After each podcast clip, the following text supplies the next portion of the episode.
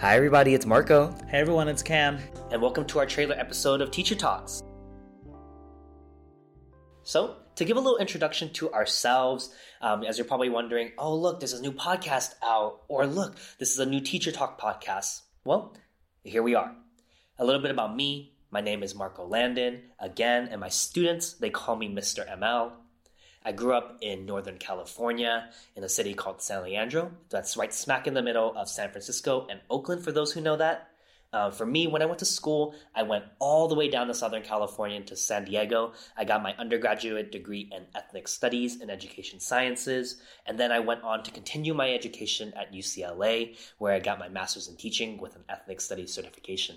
And in contrast to Marco, I am a Southern California native, Los Angeles specifically, um, SoCal, South Bay boy. But then I went up north to earn my English education degree at Humboldt State University, and then finishing up my last semester at Fullerton State in reading and literacy education. And whatever the reason, whatever the stars align, or whatever it is, fate, we somehow found ourselves back in Los Angeles. We somehow found ourselves working at the same school, and we somehow found ourselves really aligning with the values and the ways that we see the world. So, where we are now, we're in Los Angeles, California. We're teaching students um, of color, and we're also teaching at a very unique school setting. It's a founding school, which simply means that the school is new. So, we wanted to share a little bit about who we are in that experience. Right now, I teach 10th graders, I teach an elective called College Prep. And what that means essentially is that we're trying to prepare students for life outside of high school and also to prepare students for life inside college. Other than that, I'm predominantly a history teacher, so this is more so a temporary endeavor for me. And Mr. Kam is a traditional English 9 teacher.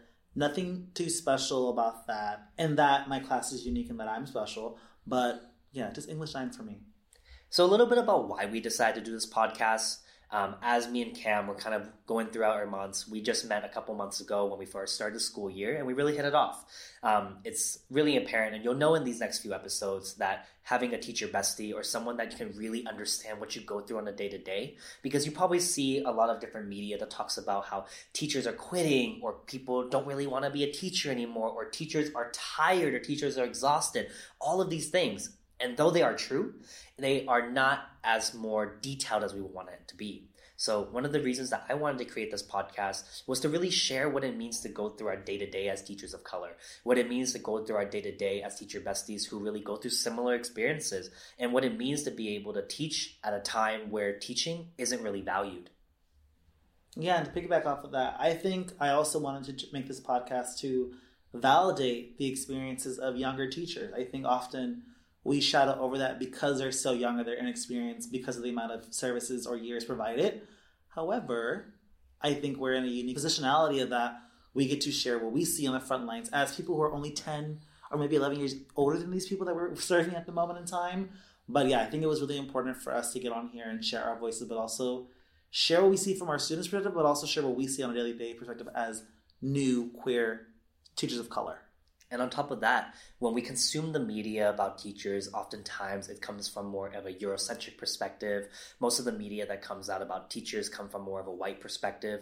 And not only that, they don't really come from a high school perspective either. So the popular shows like Abbott Elementary or even seeing other teachers share their experiences, it's not really aligned with who we are. They talk a lot about what it means to decorate their classroom, right. the first day settings for elementary kids, eating a school lunch, and all those, those are amazing it's great to be able to have those perspectives and ideas. But a lot of us, we don't really see that about high schoolers. We also don't even see that about schools of color. So, what does it mean to be teachers of color, teaching students of color? So, now we're going to go give you a little overview about our six episode season. We're going to tell you a little bit about the titles of them, what you can expect from it. And so, starting us off with that, the first episode is just simply why did we go into teaching? Why did we decide to go into this profession when we know that the pay is not there, the respect is not there? But why did we still decide to pursue this with all of our heart? What is our North Stars?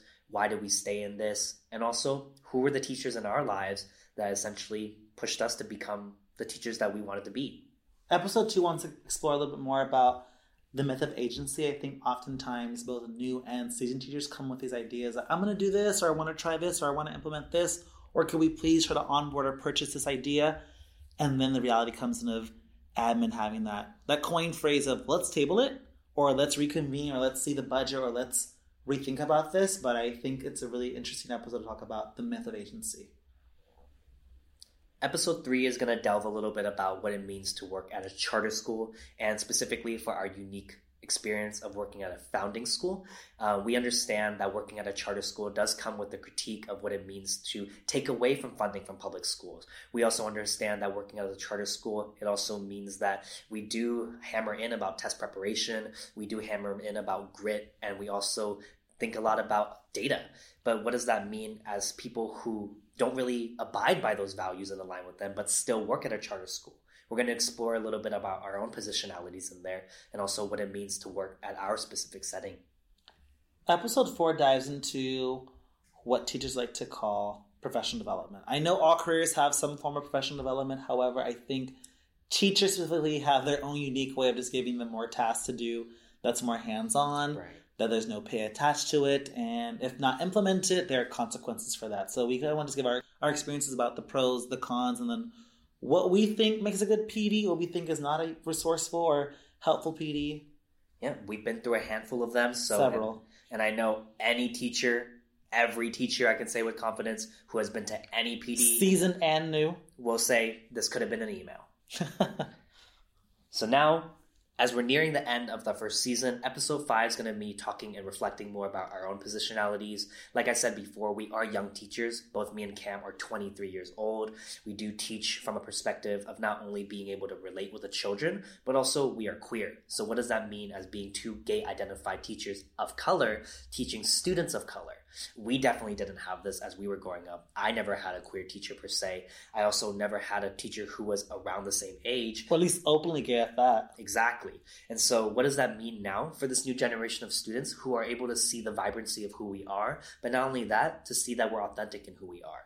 But it also doesn't mean that some sort of fairy tale, right? Being teachers of color, being queer teachers of color, we do get met with a lot of homophobia. We do get met with heterosexual norms that we have to maybe find and negate and also resist against. So, what does that mean for us as we navigate and traverse this kind of systems that weren't designed for us? Episode six goes into balancing the personal and the professional life. I think a lot of teacher podcasts or podcasts in general try to showcase that duality of what it means to go home, but also get back to work. And then what's that in between that happens when you're not at work, but when you're also not at home. And we want to go more into the idea of like what it means to date as queer teachers, what that means for your mental and physical health, um, what that means going out on the weekends. Um, just some side information. Marco and I come here every Sunday just to make copies, print, um, configure our board, clean the classroom that hasn't been cleaned yet, and it's been over three days. Right. And so just having to maintain like that those friendships, like those personal things that we want to get back into our families, our partners, our pets, and then the adulting and how almost nearly impossible it feels to do it. Because when you don't, when you try to adult, that means you're leaving then the professional right. life to be unbalanced. Right. So hopefully any of these episodes sounded interesting to you that you'll tune in just to listen to a little bit of our stories. If it didn't, hopefully you can just learn a little bit more about what it means to be a teacher in this day and age. Post COVID has changed the face of education so much not that it hasn't been changing dynamically already, but it has exposed a lot about what exactly has been going wrong about teaching. And so we will keep it real with you. We'll make sure to be sharing our own authentic experiences and hopefully just a little bit entertained because I do think that we're pretty interesting people. Now, I, I hope you enjoy this. Thank you again, and we'll see you in the first episode. Tune in, guys. Bye.